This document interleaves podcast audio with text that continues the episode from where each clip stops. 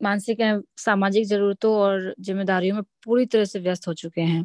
इस व्यवस्था में एक ज़रूरी चीज़ हम भूल गए हैं, वह है हमारी आत्मिक ज़रूरत।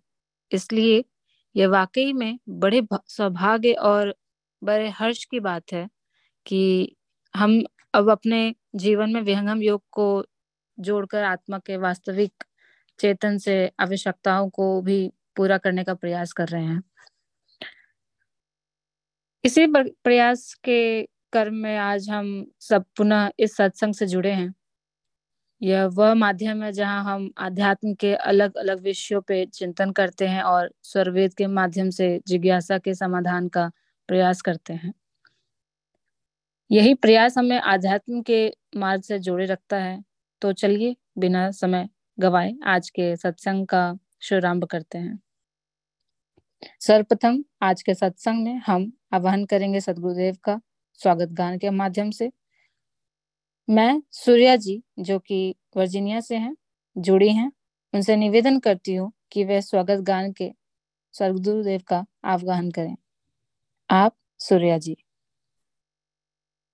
थैंक यू नेहा जी जय सदगुरुदेव आज स्वागत नित्य गुरुवर संत शुभागम आइए आध्यात्म विद्या दिव्य ज्योति सोमरस बरसाइए दोष दुर्गुण दूर करके शुद्ध हंस बनाइए भेद गम गति ज्ञान गर्जन शक्ति द्वारा हटाइए, खुले द्वारा शब्द सागर भक्त जन अनहवाइए।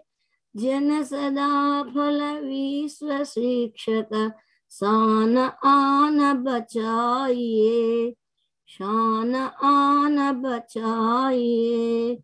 आज स्वागत नित्य गुरुवर संत शुभागम आइए। बोलो सदगुरुदेव, भगवान की जय। बैक टू यू मैम धन्यवाद सूर्या जी। अब सदगुरुदेव की उपस्थिति में उनके चरणों में प्रार्थना अर्पित करेंगे। विश्व की शांति और मंगल कामना हेतु मंगल गान के द्वारा। मंगल गान को उस सदगुरु चरणों में अर्पित करने के लिए मैं पुनः सूर्या जी से आग्रह करती हूँ। आप सूर्या जी। जय सदगुरुदेव विश्व शांति नाम मंगल, परम गुरु को ध्याये। वर्ग द्वंद्व अशांति दूर कर भाव भेद मिटाइए सार्वभौम समष्टि सत्ता, ध्यात्म बनाइए भेष भाव जगमय ज्ञान पर परदसाइए समृद्धि सुख शांति धरातल स्वर्ग भूमि बनाइए विश्व शिक्षक जन सदा फल नीति स्वर अपनाइए नीति स्वर अपनाइए विश्व शांति नाम मंगल परम गुरु को ध्याये। बोलिए सदगुरुदेव भगवान की जय। बैक टू यू मैम धन्यवाद सूर्या जी। आपने बड़े ही सुंदर वाणी से सदगुरु का आवाहन किया तथा उनकी उपस्थिति में विश्व की कामना, मंगल कामना के लिए प्रार्थना भी किए। अब हम चलते हैं सर्वेद की ज्ञान। धारा से जुड़ने। मैं योगेश जी से निवेदन करना चाहूँगी कि स्वर्वेद ज्ञान से हम सभी को लाभान्वित करें। आप, योगेश जी। अखण्डमण्डलाकारम् व्याप्तं येन चराचरम् तत्पदं दर्शितं येन। तस्मै श्रीगुरुवे नमः। परमेश्वर जीव साथ है। अमित काल गए बीत जीव त्रिताप छूटा नहीं बिन सदगुरु महप्रीत। जन अधीन वंदन करे। के विधि की जैसे। वार पार की गम नहीं नमो नमो मम दे हम सब के तारनहार जीवों के त्रिताप का नाश कराने वाले भव सागर से हमें पार करने वाले बंदी छोर। अनंत श्री सदगुरु भगवान के पावन चरण कमलों में कोटि कोटि वंदन। सदगुरु पद उत्तराधिकारी स्वरवेद कथामृत के प्रवर्तक संत प्रवर श्री विज्ञान देव जी महाराज के पावन चरण कमलों में बारंबार वंदन। परम वंदनीय माता जी के पावन चरण कमलों में कोटि कोटि नमन एवं आदरणीय संत श्री नामदेव जी महाराज के चरणों में बारंबार वंदन, नमन। आज के इस आध्यात्मिक सभा में उपस्थित सभी गुरु भाई बहनों को मेरा सादर प्रणाम। जय सतगुरुदेव। बहुत बहुत धन्यवाद नेहा जी आपका।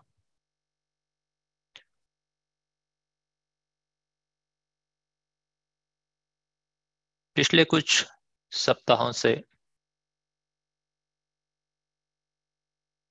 हमने स्वरवेद के दिव्य दोहों का विशेष करके अभ्यास करने का प्रयास शुरू किया है। हम सब जानते हैं कि स्वरवेद सतगुरुदेव की एक ऐसी कलाकृति है, जो उन्होंने अपनी चेतन समाधि में जिसकी उन्होंने अनुभूति की, उसको उन्होंने एक सरल हिंदी भाषा में इसको संपूर्ण मानव जाति के कल्याण के लिए स्वरवेद के रूप में एक प्रकार से लोकार्पण किया है। इस स्वरवेद में प्रकृति से लेकर परमात्मा तक का संपूर्ण ज्ञान सतगुरुदेव ने उदल दिया है।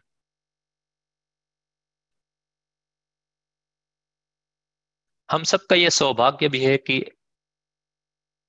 इन स्वरवेद के दोहों को और स्पष्टता प्रदान करने के लिए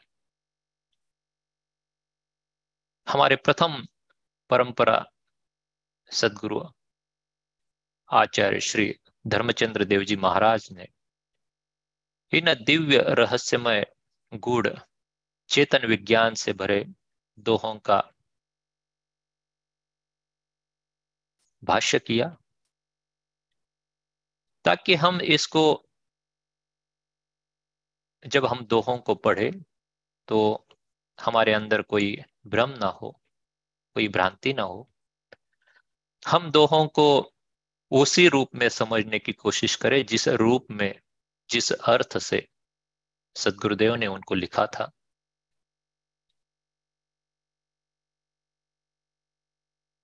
तो ऐसे ही इस श्रृंखला में आज हम समय के अनुसार एक या दो दोहों का और उस पर विवेचन करेंगे, चर्चा करेंगे। नेहा जी, क्या आप नेक्स्ट स्लाइड पर जा सकते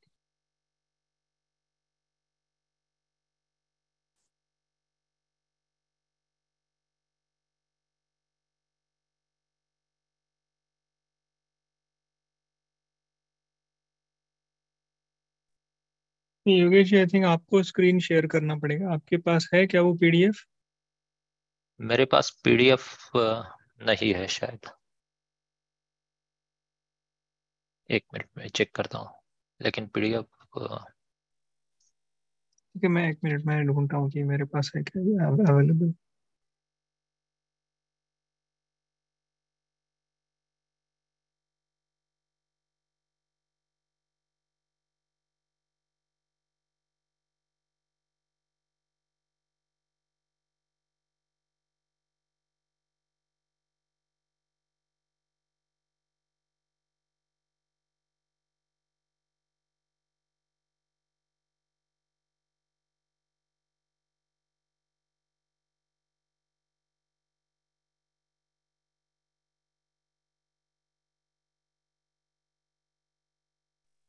योगेश जी, मैंने आपको व्हाट्सएप पर भेज दिया।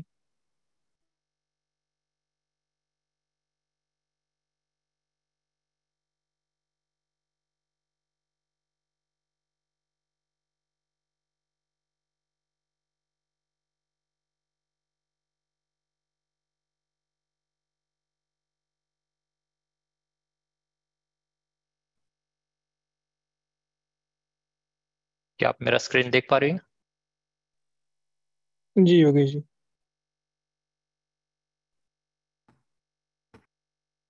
तो आज जिस स्वरवेद के दोहे पर हम विशेष रूप से चर्चा करने की कोशिश करेंगे, वो है पंचम मंडल, पंचम अध्याय, दोहा क्रमांक छ। इस पंचम मंडल के पंचम अध्याय में सतगुरुदेव ने विशेष रूप से सेवा और सत्संग। जो अध्यात्म में प्रगति के मार्ग पर ले जाने के लिए सबसे बड़े मैं कहूँगा कि एक स्तंभ की ओर प्रकार से या पिलर की तरह काम करते हैं। उनकी चर्चा स्वामी जी ने इन दोहों में की है, इस अध्याय में की है। तो आज जो ये दोहा हम इस पर चर्चा करेंगे, हम हमेशा की तरह आज का जो सत्संग है, वो इंटरैक्टिव रखेंगे ताकि केवल मैं इस पर भाषण न करूँ या अपना भाव व्यक्त न करूँ, बल्कि बाकी भी आप जो सारे जिज्ञासु यहाँ उपस्थित है, वो भी अपने भाव रखे। और हम सब मिलकर इस स्वरवेद के ज्ञान को समझने की कोशिश करें क्योंकि हम सब हम सब जानते हैं कि ये जो विज्ञान है ये अद्भुत है रहस्यमय है और अनुभव का विषय है। इसलिए जब हम बौद्धिक धरातल पर इसका विवेचन करेंगे तो आ, आ, ये तो आ, समझने की बात है कि हम पूरी तरह से उसका वर्णन नहीं कर पाएँगे। लेकिन हम अपनी अल्प बुद्धि से इसको एक बाह्य तत्व ज्ञान की ओर से समझने की कोशिश करेंगे, ताकि जब हम सदगुरु कृपा से जब हम साधना में बैठेंगे तो इन सारे दिव्य दोहों का जो ज्ञान है, वो हमारे अंदर उतरना शुरू हो जाए। जैसे सदगुरु की कृपा होती है तो इसका जो अनुभूतिपूर्ण ज्ञान है, वो भी साधक के आध्यात्मिक जीवन में प्रकट होता है। तो शुरुआत करते हैं। मैं चाहूँगा कि आप में से कोई एक आगे आए और इस दोहे को दोहे का पाठ करे और साथ ही साथ दोहे का जो भाष्य है, उसको भी आप सबके सामने रखें और फिर इस पर हम आगे चर्चा बढ़ाएँगे।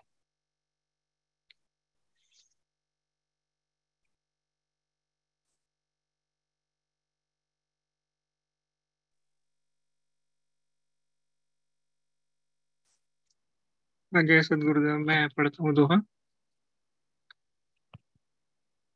उध विराज रस चाहते, साथ चाहते मान।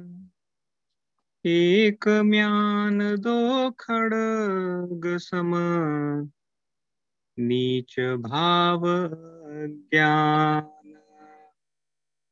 भाष्य। ऊर्ध्व सोमरस पीने की इच्छा और संसार से मान की इच्छा दोनों एक साथ प्राप्त नहीं हो सकती। एक म्यान में दो तलवारें नहीं रखी जा सकती। इसलिए मान प्रतिष्ठा की इच्छा नीच अज्ञानियों को होती है। जय सदगुरुदेव। आपका बहुत बहुत धन्यवाद श्रीरंग जी।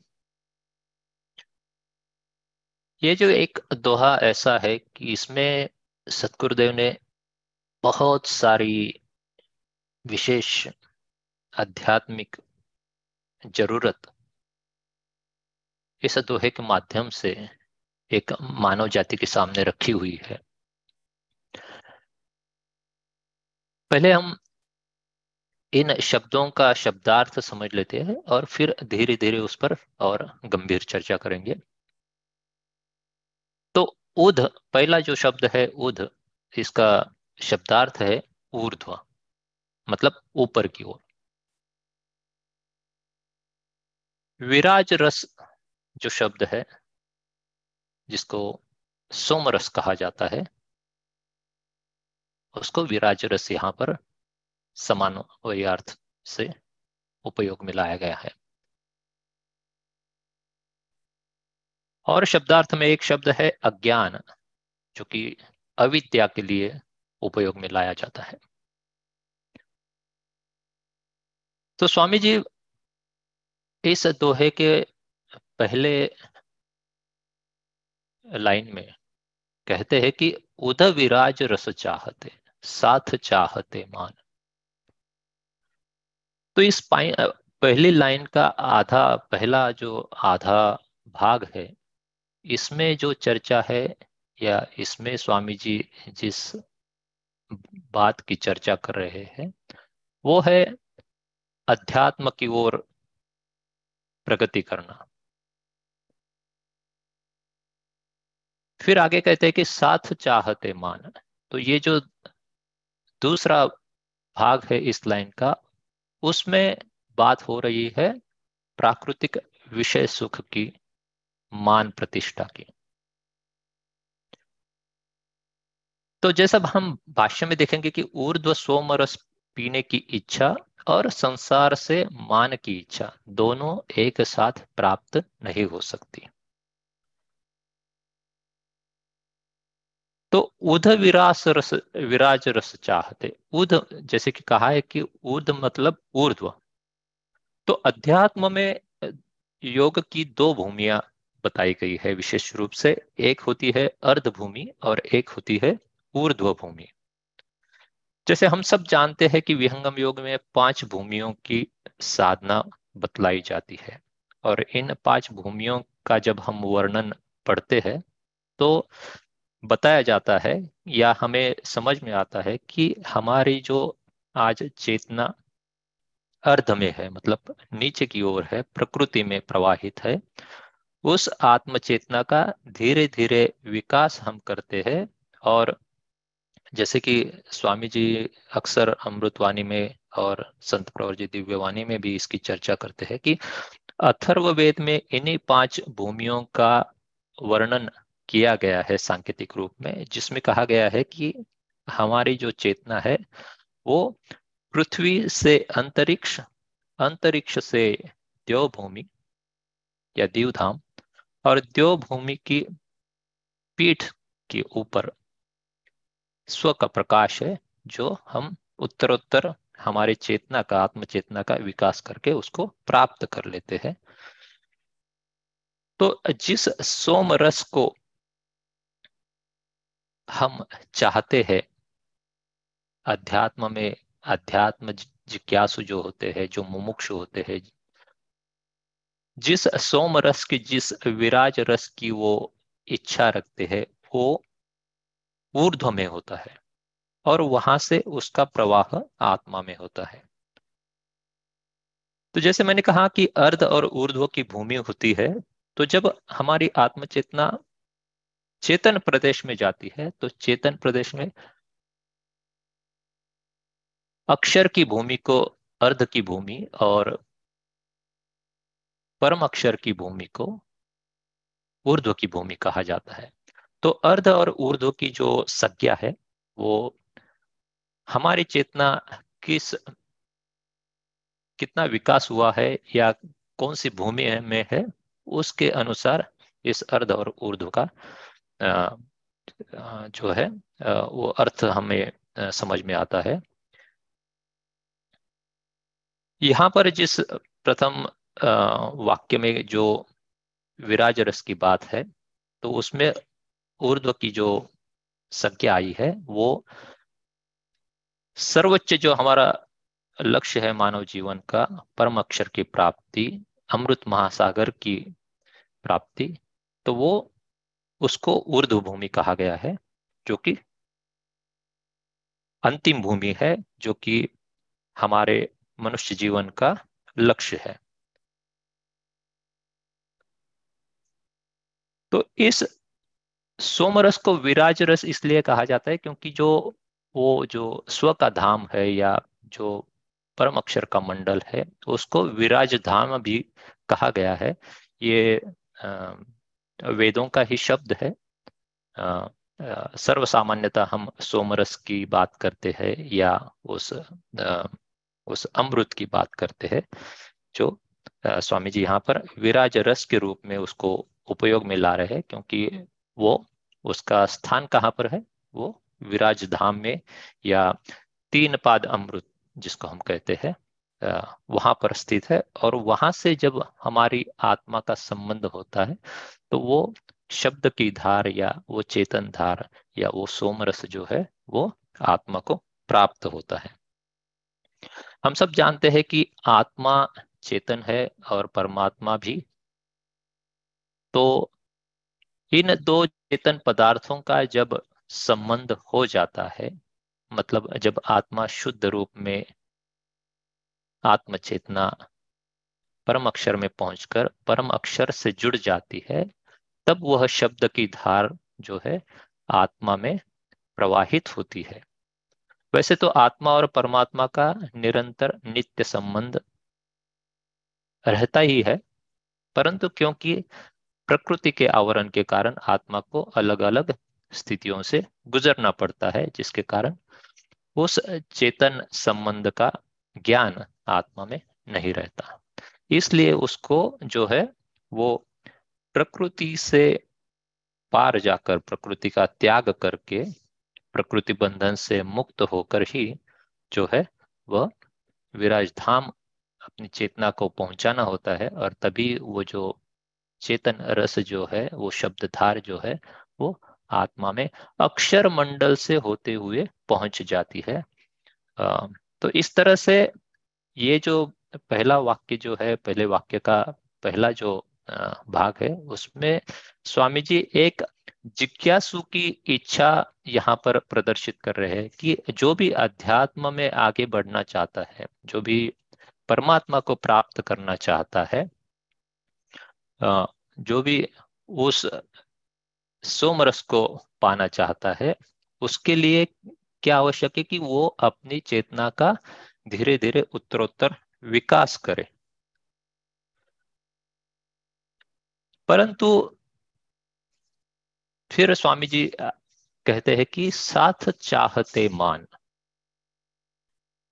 अब ये बड़ा महत्वपूर्ण वाक्य है जिसको समझना और इस पर गंभीर से चर्चा करना आवश्यक है, क्योंकि ये जो बात कही गई है, ये प्रकृति से जुड़ी हुई बात है। हम अक्सर अनुभव करते हैं कि अध्यात्म की जब बात आती है तो हम उस परमानंद को, उस नित्य शांति को अनुभव करना चाहते हैं। परंतु क्योंकि हम प्रकृति में होते हैं तो समाज में रहते हैं तो हमारे साथ और क्योंकि हमारी चेतना प्रकृति में ही प्रवाहित होने के कारण हमारी चेतना मन के माध्यम से उस पंच ज्ञानेन्द्रियों के से संबंध करके उनसे जुड़े विषयों का आनंद, उपभोग लेती है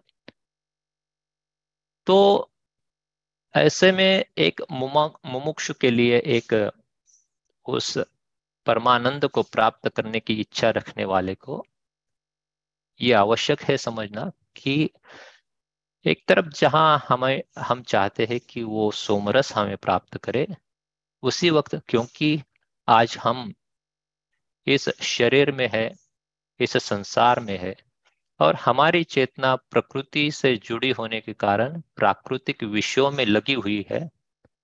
तो इसलिए वो जो विषय है, पंच विषय जो है अलग अलग प्रकार से उनकी आसक्ति हमारे अंदर रहती है। और जब हम विचार तो करते हैं अध्यात्म में आगे बढ़ने का, उसी वक्त हमारा मन जो है हमें प्रकृति के अलग अलग भोगों की तरफ़ भी खींचता रहता है। हम सब जानते हैं कि किसी को अर्थ के प्रति आसक्ति होती है या अभिमान होता है। किसी को पंच पकवान या अलग अलग भोजन के पदार्थों की इच्छा होती है। कोई सुंदर अलंकार से सुशोभित रहना चाहता है तो कोई सुंदर वस्त्रों को परिधान करना चाहता है। किसी के पास अलेशान गाड़ी या निवास होता है तो आ, कोई जो है वो आ, अपनी समाज में मान प्रतिष्ठा बढ़ाने के लिए अलग अलग वस्तुओं को अपनाना चाहता है। तो हर एक व्यक्ति की अगर हम ज़्यादातर व्यक्तियों की अगर बात करें तो हर एक व्यक्ति में क्या होता है कि इन पदार्थों के प्रति, इन प्राकृतिक भोगों के प्रति एक बड़ी ही आसक्ति होती है। हमारी चेतना इन्हीं पदार्थों में दिन रात लगी रहती है। स्वामी जी कहते हैं कि इन सारे पदार्थों के ऊपर का जो स्थान है प्राकृतिक सुखों में, या एक प्रकार से आनंद देने वाली जो वस्तु है प्राकृतिक, वो है मान और प्रतिष्ठा। आप देखेंगे कि जिसके पास अगर कुछ भी नहीं है, जैसे मान लीजिए कि कोई गरीब व्यक्ति है, उसके पास पैसे नहीं है या खाने पीने का भी साधन ठीक से उपलब्ध नहीं है, ऐसा भी व्यक्ति जो है, वो मान प्रतिष्ठा के लिए सदैव जो है लालायत रहता है। जिनके पास पैसा है धन है आ, किसी प्रकार की आ, जैसे कहिए कि शारीरिक बल है तो वो भी जो है अपनी समाज में मान प्रतिष्ठा बढ़ाने के लिए या कायम रखने के लिए निरंतर लालायत रहते हैं और उन्हें बहुत आनंद आता है जब कोई व्यक्ति उन आ, उनका जो है वो किसी प्रकार से मान सम्मान करता है।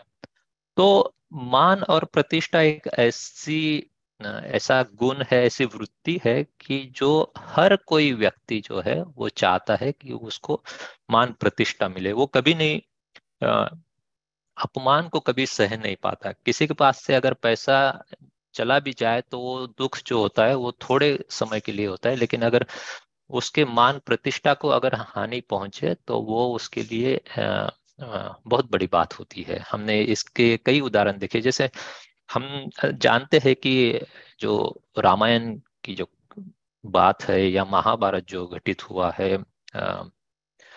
यहाँ तक कि जो जागतिक युद्ध हुए हैं, हर सारी बड़ी या छोटी घटनाओं में जो है, वो मान प्रतिष्ठा ही मूलभूत कारण रहा है, जिसके लिए लोगों के बीच जो है, वो दरार पड़ी हुई है और समाज में अशांति जो है, निरंतर कायम है, ये इसी मान प्रतिष्ठा का ही कारण है। हम सब जानते हैं कि मान प्रतिष्ठा कुछ हद तक आवश्यक होती है। जब आप समाज में रहते हैं, संसार में रहते हैं, व्यवहार में रहते हैं तो मान प्रतिष्ठा का होना आवश्यक होता है। परंतु जब वो मान प्रतिष्ठा एक मर्यादा से ज़्यादा हम उसको उसका जो है, वो प्रायोरिटी देने लगते हैं, तब जो है, वो हम मुश्किल में आते हैं। तो ऐसा क्यों है? ऐसा क्या विशेष है मान प्रतिष्ठा के बारे में? तो आप अगर गौर से इस पर विचार करेंगे तो मान प्रतिष्ठा एक ऐसी वस्तु है, जिसका सीधा सीधा संबंध हमारे अहंकार से है। जब हम जब हमारे कोई मान सम्मान नहीं करता या हमें एक प्रकार से दुर्लक्षित करता है तो हमारा अहंकार जो है, वो उसको ठेस पहुँचती है। और वहीं से जो है कोई व्यक्ति अपमानित होता है तो वो एक दुर्व्यवहार कर बैठता है या लोगों के बीच या दो समाज के बीच जो है, इसी के कारण जो है, दरार आती है या द्वेष की भावना वृद्धिंगत होती है। क्योंकि इसका सीधा सीधा जो संबंध है, वो हमारे अहंकार से है। और जब तो इसलिए वो केवल एक बाहर की वस्तु नहीं है, जैसे कि पैसा हो, वस्त्र हो, या गाड़ी या हमारा महल हो, कोई भी चीज़, वो जो सारी चीज़ें है, वो सारी चीज़ें एक प्रकार से आपके मान प्रतिष्ठा को बल प्रदान करती है। तो उन चीज़ों में बदलाव से आपको उतना फ़र्क नहीं पड़ता जितना सीधा सीधा जब आपके मान प्रतिष्ठा पर बात आती है तो आपको जो आप जो दुखित होते हैं या अशांति महसूस करते हैं, क्योंकि वो आपके अंदर का, हमारे अंदर का गुण होता है जिसको हम अहंकार कहते हैं। और हम सब जानते हैं कि अहंकार एक ऐसी चीज़ है कि जिसको अध्यात्म में सर्वथा वर्ज कहा गया है। इसलिए सेवा का भी जो भाव व्यक्ति के अंदर आना चाहिए या सेवा करना सर्व से सबसे उत्तम उपाय है इस अहंकार को नष्ट करने के लिए। एक प्रकार से मैं कहूँगा कि अहंकार और अध्यात्म ये कभी हाथ में हाथ डालकर नहीं जा सकते। इन दोनों के बीच एक प्रकार से छत्तीस का जो अंक होता है ना हिंदी में तीन और छ इनको अगर आप देखेंगे तो तीन का जो मुख है वो एक तरफ़ होता है और छह का मुख एक तरफ़ होता है। तो इसको हम एक कह सकते हैं कि इन दोनों के बीच एक छत्तीस का आंकड़ा है या छत्तीस का अंक है। मतलब ये दो विरुद्ध, परस्पर विरोधी विरुद्ध स्वभाव है। तो अगर आप अध्यात्म में आगे बढ़ना चाहते हैं तो अहंकार को छोड़ना पड़ेगा। और अगर आप अहंकार को पकड़े रखते हैं तो अध्यात्म आप उसमें प्रगति नहीं कर सकते। तो कई बार ऐसा इनफैक्ट स्वामी जी ने इस अहंकार को या मान प्रतिष्ठा को एक जगह पर वायस की विष्टा के समान उसकी जो है, वो उपमा दी है कि उसको वायस की विष्टा के समान हम उसको त्याग देना चाहिए। इतना, इतनी बुरी चीज़ है अहंकार या मान प्रतिष्ठा। तो स्वामी जी एक जगह इनफैक्ट कहते हैं कि अभिमानी अभिमान में गुरु से चाहत मान क्योंकि कई बार ऐसा होता है कि हम जब मान प्रतिष्ठा की बात करते तो ये भी भूल जाते हैं कि जिस अध्यात्म में हम आगे बढ़ना चाहते हैं उस आध्यात्मिक गुरु से ही हम मान सम्मान चाहते हैं। हम चाहते हैं कि वो हमें आ, हमारा नाम ले या हमें सबके सामने हमारे बारे में अच्छी बातें कहे या जब हम उनके दर्शन के लिए जाएँ तो वो हमें जो है वो हमें समय दे वगैरह वगैरह सारी बातें। तो स्वामी जी कहते कि ऐसे जिस प्रकार से अभिमानी व्यक्ति होते कि जो गुरु से भी मान चाहते हैं, उनकी अवस्था बड़ी विकट होती है। ऐसे जो आत्माएँ होती है, अभिमानी आत्माएँ, उनको फिर क्या होता है? चौरासी के फंदे में वो फिर भटकते रहते हैं। और कीट श्वान समूह की जो है, वो अवस्था हो जाती है। तो इस प्रकार से मान सम्मान या मान प्रतिष्ठा जो है, वो अध्यात्म के लिए बहुत ही बहुत ही एक विषकारी वस्तु है, जिसका त्याग जब तक हम नहीं करते पूरी तरह से, तब तक अध्यात्म में प्रगति असंभव है। तो इसके बारे में एक दो उदाहरण मेरे मन में आ रहे हैं कि देखिए, हमने बात की अर्ध और ऊर्ध्व की। तो अर्ध में जब हम प्रकृति में रहते हैं तो हम निरंतर प्राकृतिक सुखों को चाहते हैं और मन जो है, हमारा प्रकृति में लगा रहता है तो अहंकार मन में आता है और हम उस मान प्रतिष्ठा को चाहते हैं। अब आप कहेंगे कि क्या हम मान सम्मान को रखते हुए अध्यात्म में आगे नहीं बढ़ सकते। क्या हम अपना अहंकार को पालते हुए एक प्रकार से उसका बिना त्याग किए क्या हम अध्यात्म में आगे नहीं बढ़ सकते क्या? तो इसकी मैं एक एक प्रकार से एक उदाहरण देने की कोशिश करता हूँ। मुझे मालूम नहीं कितना वो सटीक होगा।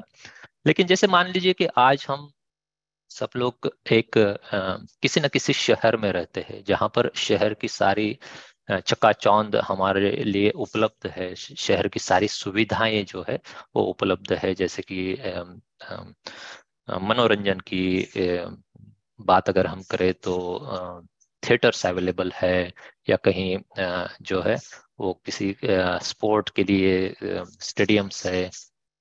या और भी मनोरंजन की जो बातें हैं, या घर गृहस्थी के लिए भी जैसे ग्रॉसरी है हॉस्पिटल से सब कुछ जो है, वो जब हम शहर में रहते हैं तो शहर की सारी सुविधाएँ जो हमें आवश्यक है वो उपलब्ध होती है।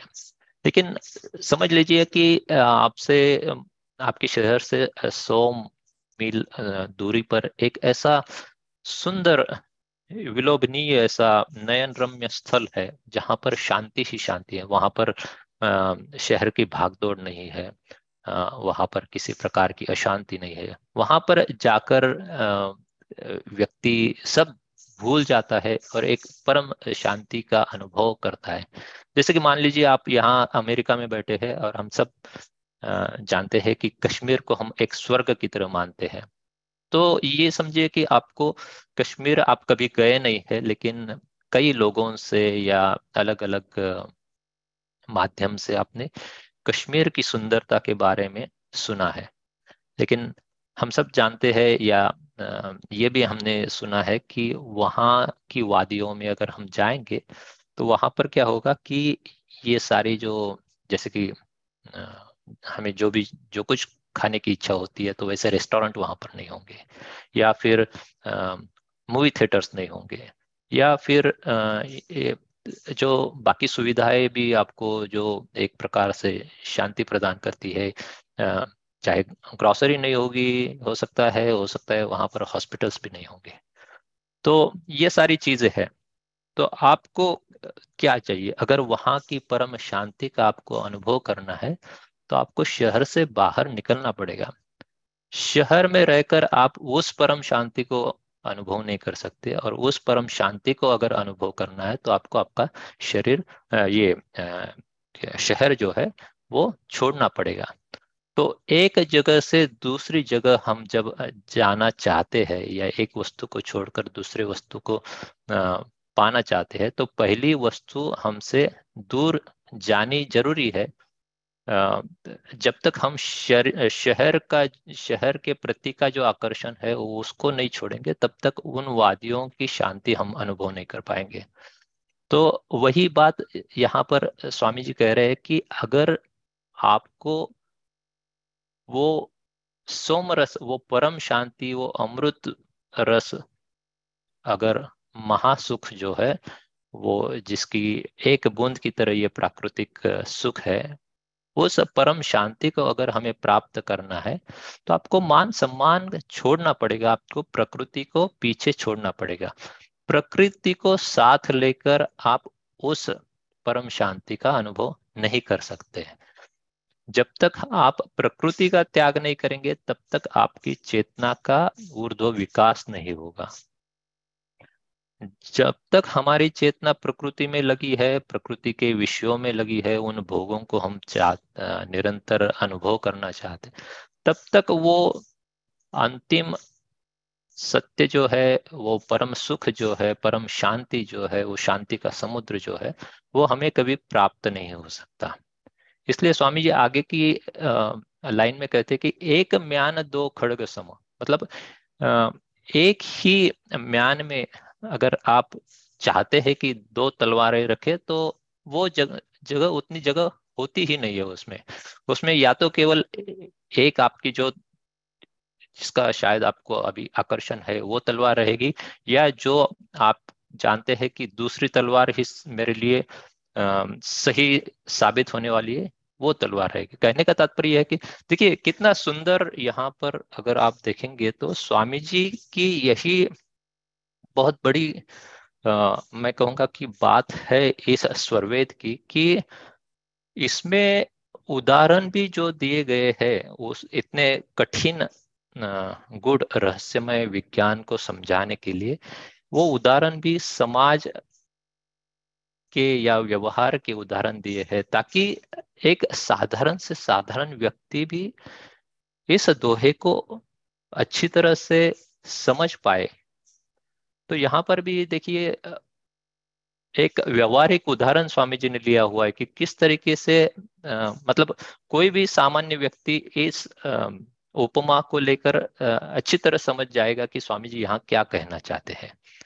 तो बड़ा सुंदर ये जो है स्वामी जी का हम पर कृपा है कि स्वामी जी ने बड़े सरलता से इस स्वरवेद को लिखा है। क्योंकि आ, स्वामी जी जब भारत भ्रमण कर रहे थे और अपने आध्यात्मिक जीवन को आगे ले जा रहे थे तो उन्होंने अक्सर यही देखा कि लोग उन आर्ष ग्रंथों का पाठ पठन करते हैं वेदों का पाठ पठन करते हैं परंतु उसमें दिए गए सांकेतिक वो जो संस्कृत सांकेतिक श्लोक है उनका ज्ञान लोगों को नहीं होता तो लोग केवल उसको जो है अपनी बौद्धिक धरातल पर समझने की कोशिश करते हैं और जो है उसको एक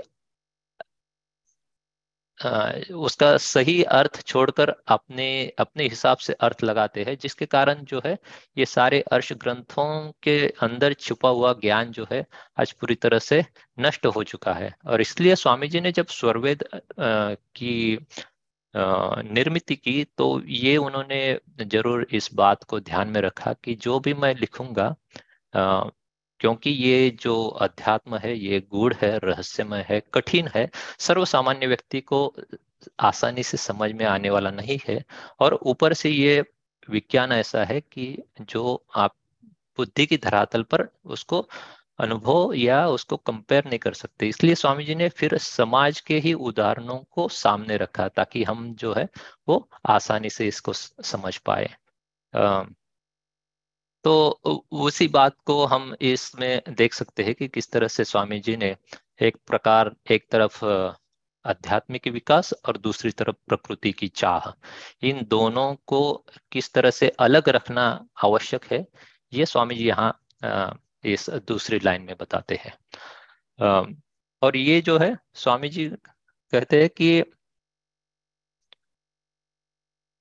ये जो प्राकृतिक मान प्रतिष्ठा की बात है, इसको हमारे अंदर जागरूक रखना, कायम रखना, ये एक अज्ञान का प्रतीक है। ये अज्ञान का समर्थन ही है। और क्यों? क्योंकि ये जो सारा विश्व है, ये जो सारी सृष्टि है, ये क्या है? अनित्य है। इसके अंदर जो भी घटित होता है, वो निरंतर बदलता रहता है। तो आज अगर हमारे पास बहुत बड़ा धन है, आज हम जो है, हमारे पास अलीशान गाड़ी है या बहुत बड़ा महल है तो वो आज है तो कल जो है खत्म हो जाएगा। जब, जहाँ तक कि जिस शरीर को हम अपना मानते हैं, वो शरीर भी छूट जाएगा। जिन अपने जनों को, परिजनों को हम अपना मानते हैं, वो भी एक एक करके छूट जाएँगे। तो ये जो नित्य अनित्य वस्तु विवेक होता है, वो विवेक की जब कमी होती है तो उसी को स्वामी जी उन्हीं लोगों को अज्ञानी या अविद्या से परिपूर्ण कहते हैं। तो ऐसे जो जिन लोगों के अंदर ये आ, मान मर्यादा प्रतिष्ठा का बहुत बड़ा जो अहम भाव उनके अंदर रहता है तो वो उनको स्वामी जी ने अज्ञान की एक संज्ञा दी है कि ऐसे जो है वो कभी अध्यात्म में आगे नहीं बढ़ सकते क्योंकि उनका निरंतर प्रयास यही रहता है कि किस तरह से मैं लोगों के बीच अपने आप को एक बड़ा साबित करूँ और लोग मुझे मान सम्मान देते रहे तो वो भाव कैसा है? एक नीच भाव है, एक अज्ञानी का भाव है। स्वामी जी कहते कि ऐसे, ऐसा भाव रखकर हम वो जो ऊर्ध्व में स्थित जो सोम रस है, जो विराज रस है, वो कितना भी हम चाहे, उसमें, उसकी तरफ़ हम आगे नहीं बढ़ सकते, क्योंकि हमें आज भी जो है वो संसार के मान प्रतिष्ठा की ही इच्छा निरंतर जागृत रहती है। एक और उदाहरण शायद आप सब जानते हैं इसको लेकिन मुझे लगता है यहाँ पर एक सटीक सा लगता है तो इसलिए मैं आपके सामने रख देता हूँ। हम सब जानते हैं कि भारतवर्ष में कई जगह पर गाँव में बंदर होते हैं, आते हैं कुछ समय के लिए वगैरह। तो उन बंदरों में कभी कभी ना कोई बंदर जो होते हैं, वो बड़े मिस्चियस होते हैं लोगों को तंग करते हैं।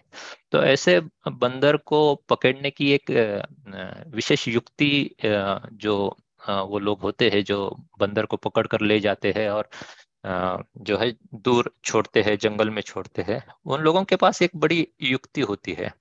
वो क्या करते हैं कि कहा जाता है और सुना है कि बंदर को जो है ना मूंगफलियाँ बहुत पसंद होती है। तो ये लोग क्या करते हैं कि एक बड़े से मान लीजिए मटके में जो है वो मूंगफलियाँ रख देते हैं। और उस मटके का जो मुख जो होता है वो बड़ा छोटा होता है। तो वो इस तरीके से होता है कि आ, आ, बंदर का हाथ उसमें आराम से जा सकता है। तो बंदर जब देखता है कि इस मटके में उसकी जो आ, प्यारी चीज़ वहाँ पर रखी है मूंगफलियाँ तो वो आसानी से उसमें हाथ डाल देता है कि वो मूंगफलियाँ उसको ले और भाग जाए। लेकिन होता यह है कि जब वो मूंगफलियों को अपने हाथ में लेता है मुट्ठी में लेता है तो वो मुट्ठी के कारण अब जो है उसका हाथ निकल नहीं पाता उस मुख से। अब उसके कारण ये होता है कि वो वहाँ पर अटक जाता है। अब बात एक सीधी होती है कि वो अपने हाथ में जो मूंगफलियाँ है, उनको छोड़ दे तो उसका हाथ वापस बाहर आ सकता है और वो उस बंधन से मुक्त हो सकता है। परंतु क्योंकि उसके अंदर वो आसक्ति या आकर्षण उस मूंगफलियों के प्रति इतना होता है कि उसके, उसमें वो ज्ञान जो है, वो एक प्रकार से उस पर प्रकृति का आवरण आ जाता है कि एक आ, कि आ, वो वो सोच नहीं पाता। आ, मोह का आवरण आ जाता है। वो सोच नहीं पाता इतनी छोटी बात कि अगर मैं मूंगफलियों को छोड़ दूँगा तो मैं सीधा यहाँ से भाग सकता हूँ। लेकिन वो मूंगफलियाँ छोड़ना नहीं चाहता और फिर उसका हाथ उसमें से अंदर से बाहर नहीं आ पाता तो वो वहाँ पर अटक जाता है और फिर बंदर वो जो आदमी होता है वो उस बंदर को पकड़कर ले जाता है। यही अवस्था लगभग हमारी है कि हम जो है, वो इस मोह में, प्रकृति के मोह में इस तरीके से जकड़े हुए हैं कि हम चाहते तो है हम इससे छूटना परंतु हमसे ये जो भोग विषय है, ये हमसे अलग नहीं हो पाते, हम इनको छोड़ना नहीं चाहते। हम चाहते हैं कि दो डगर पर पैर रखकर हम जो है आगे बढ़ना चाहते हैं। हम चाहते हैं एक तरफ़ आध्यात्मिक विकास हो या ये जो त्रिताप है, इनसे छुटकारा मिले हमें शांति प्राप्त हो, आनंद हो, सुख प्राप्त हो, नित्य वाला सुख प्राप्त हो। लेकिन दूसरी तरफ़ जब बात आती है प्राकृतिक सुखों की तो उसको भी हम नहीं छोड़ना चाहते। हम बार बार उन विषयों में पलट कर जो है, वो दौड़ लगाते हैं। इसलिए इसी को और विशेष से बताने के लिए स्वामी जी कहते भी है ना कि मने सुरतिले उड़त है, चढ़े उत्तुंग आकाश, तुरत राग में गिरत है, सदगुण जियो विनाश। तो मन जो है, वो हमें बार बार इन्हीं विषयों, भोगों में हमें खींच कर रखता है। तो हम भले कितनी भी इच्छा रखे उस विराज रस को, उस परम शांति को प्राप्त करने की, परंतु इन भोगों से हम अपने आप को अलग नहीं करना चाहते। यही जो अज्ञान है, यही जो नीच का भाव है, वो हमें प्रकृति में निरंतर इस बंधन में जकड़े रखता है। तो स्वामी जी, इस एक दोहे के माध्यम से एक बहुत बड़ा जो है उपदेश हम सबको दे रहे हैं कि अगर सही मायने में आप जिज्ञासु है, सही मायने में आप मुमुक्ष है, सही मायने में आपको अगर उस परम सत्ता की प्राप्ति करनी है, मानव जीवन का विकास, मानव जीवन का जो लक्ष्य है, उसको प्राप्त करना है तो आपको ये समझना अति आवश्यक है कि आपके अंदर का जो अहम भाव है, आपके अंदर का जो मान प्रतिष्ठा के प्रति की, का आकर्षण है, आसक्ति है, उसको आपको छोड़ना पड़ेगा। जब तक आप आप जब तक उसको नहीं छोड़ेंगे, तब तक जो है आपकी आत्म चेतना का विकास नहीं हो पाएगा। जब तक चेतना हमारी प्रकृति से अलग नहीं हो पाएगी, तब तक उसका ऊर्ध्व विकास नहीं होगा और हम उस स्व की भूमि में नहीं पहुँचेंगे, जहाँ जाकर उस सोमरस से हमारा, हमारी चेतना का संबंध हो और वो हमारी आत्मा में निरंतर वो शब्दधार जो है प्रकट हो। तो इस पर इतना ही मैं अपना भाव रखना चाहूँगा क्योंकि ये ज्ञान अथाह है और एक बुद्धि की धरातल पर इसको रखना कठिन है। मेरे जैसे अल्प बुद्धि व्यक्ति के लिए तो और महाकठिन है। जो भी भाव मेरे मन में आए, मैंने अपनी तरफ़ से कोशिश की कि आप सबके सामने रखूँ। तो इस पर और भी चर्चा की जा सकती है। किसी के पास कुछ कहने का भाव हो तो ज़रूर रखे। कोई प्रश्न हो तो उस पर भी हम चर्चा करने की कोशिश करेंगे। बाकी नेहा जी मेरी ओर से इतना ही। जय सतगुरुदेव। धन्यवाद योगेश जी। सर्वेद की ज्ञान की इस धारा को हम तक पहुँचाने के लिए धन्यवाद। मैं दर्शकों को आमंत्रित करना चाहती हूँ कि इस समय का उपयोग इस मंच पर आपके कोई भी प्रश्न पूछने के अवसर के रूप में करें। हमारी टीम निश्चित रूप से जवाब देने की कोशिश करेगी। जो लोग पहली बार इस सत्र में शामिल हुए हैं, वे अपना परिचय दे सकते हैं। आप अपना नाम, स्थान, इस सत्र के बारे में आपको कैसे पता चला, ये साझा कर सकते हैं। तो कृपया स्वयं को अनम्यूट करें और आगे बढ़ें।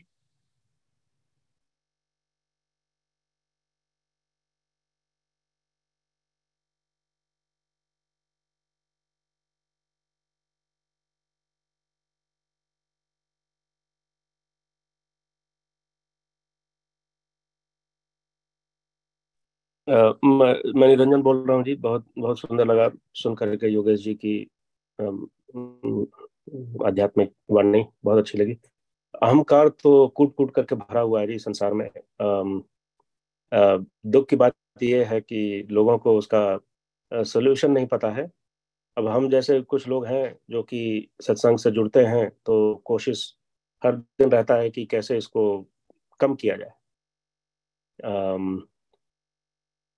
और ये जो है अहंकार प्राइड जो आपने बोला, जिसमें कि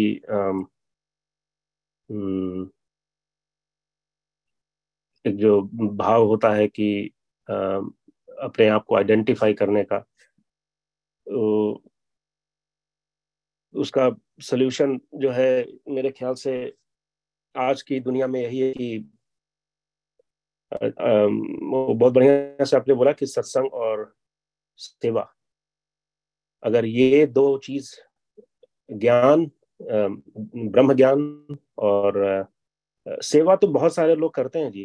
तो इसलिए मतलब बहुत सारे लोग बहुत अच्छे हैं मतलब सेवा करते हैं इवन दो सीजनल करते होंगे। अपने तरीके से हर जगह लोग सेवा में तो करते हैं पर वो सेवा जो है उस, उसके पीछे का भाव जो है वो नहीं रहता है। आज जो है चैरिटी लोग दे करके सोचते हैं कि हमने तो चेक द बॉक्स कर दिया है, पर चैरिटी का मतलब उन्हें ये नहीं पता है कि चैरिटी ये नहीं होता कि पैसा दे देना। चैरिटी होता है चैरिटी तो ये ग्रीक वर्ड से डिराइव किया गया है, जिसको अगापी बोलते हैं, जिसका मतलब प्रेम होता है।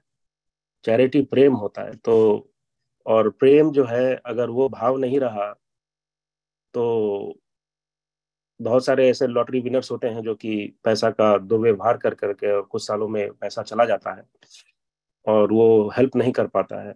और एक चीज़ और मैंने एक्सपीरियंस किया है कि जो लोग हमारे ही सोसाइटी में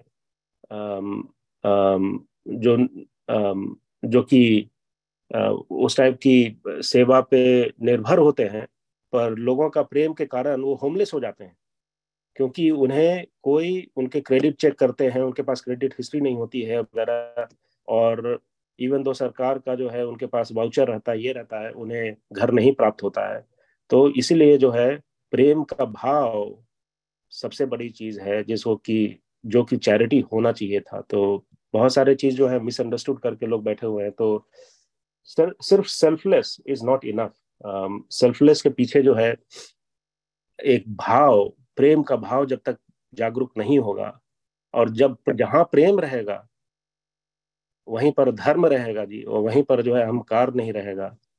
और फिर जो है कबीरदास जी का भी दोहा में है शायद ये कि जहाँ पर प्रेम है, जहाँ पर दया है, वहीं पर जो है धर्म का वास है। और जहाँ पर फॉरगिवनेस है, जहाँ पे कि बिल्कुल अहंकार नहीं है तो तभी जाकर के ईश्वर का वास हो सकता है। तो तो सत्संग और सत्संग बहुत ज़रूरी है क्योंकि सत्संग के माध्यम से ही प्रेम जागरूक हो सकता है। और तब जो है सेवा प्रेम भाव से हो सकता है। अदरवाइज़ सेवा अगर आप पूछें तो हर कोई कर रहा है परंतु उसके पीछे का भाव मिसिंग है।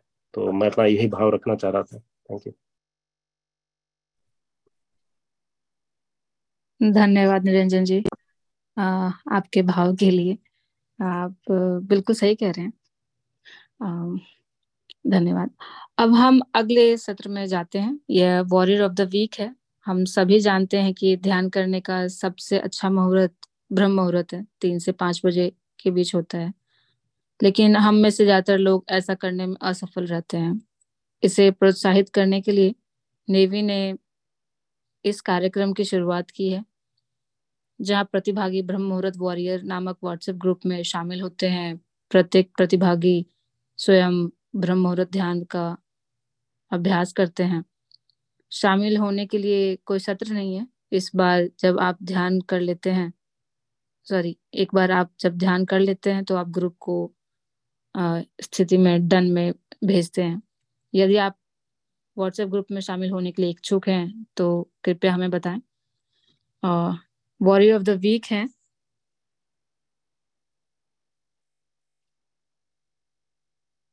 सूर्या जी तजिंदर जी भगवती पटेल जी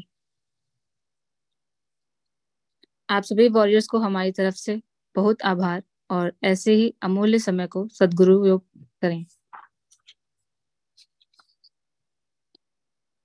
अब हम आज के सत्संग के अंतिम चरण में पहुँच गए हैं। इस चरण में हम वंदना, आरती, शांति पाठ करेंगे। गुरु वंदना के माध्यम से हम गुरु चरणों में भक्ति अर्पित करेंगे। सूर्य जी से आग्रह है कि वह वंदना की अंतिम चार लाइनें सदगुरु चरणों में अर्पित करें। आप, सूर्या जी।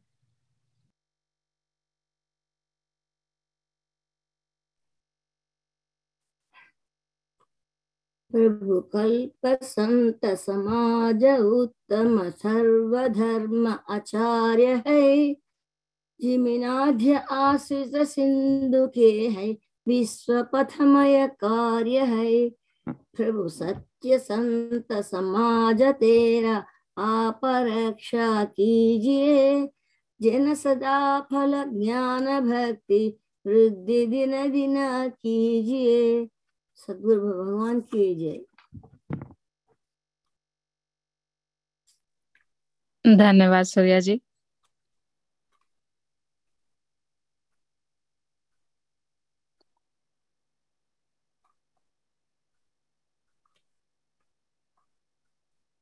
आरती।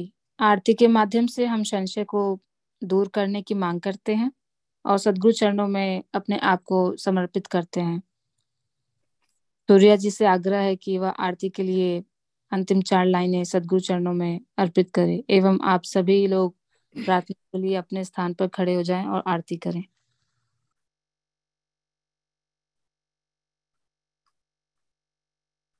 गुरु मूर्ति गति चंद्रमा, सेवक नयन चको पलक पलक निरखत रहे गुरु मूर्त की ओ श्वेत श्वेतमय श्वेत है श्वेत श्वेतमय श्वेत।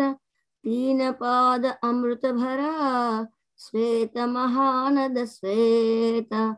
अष्ट चक्र सब शून्य पर, धरा अधरा के पार। तहा सदा फल घर किया, भूली पड़ा संसार, भूली पड़ा संसार। सदगुरुदेव भगवान की जय।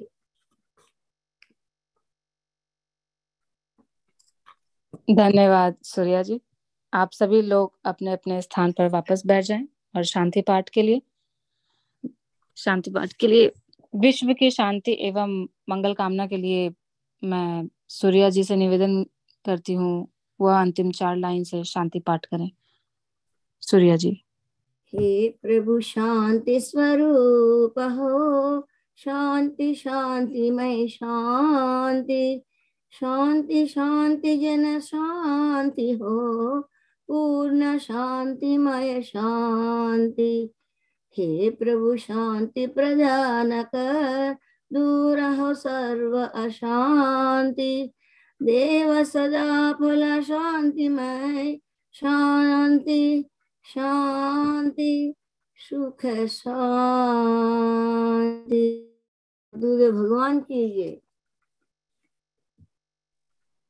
धन्यवाद सूर्या जी। आपने बड़े ही सुंदर, भावपूर्ण वाणी से वंदना एवं शांति पाठ सत्संग को समापन किए और ले गए। आपका बहुत बहुत धन्यवाद। आप सभी की सेवा से आज का यह सत्संग सफल हुआ। अब यहीं पर सत्संग को हम समाप्ति की घोषणा करते हैं। जो भी लोग आज के सत्संग ज्वाइन किए हैं, सभी को धन्यवाद। तथा आप सभी से आग्रह है कि आज के सत्संग में जो भी हमने सीखा, उसे अपने जीवन में उतारें एवं अपने अंदर चिंतन करें। धन्यवाद। जय सतगुरुदेव।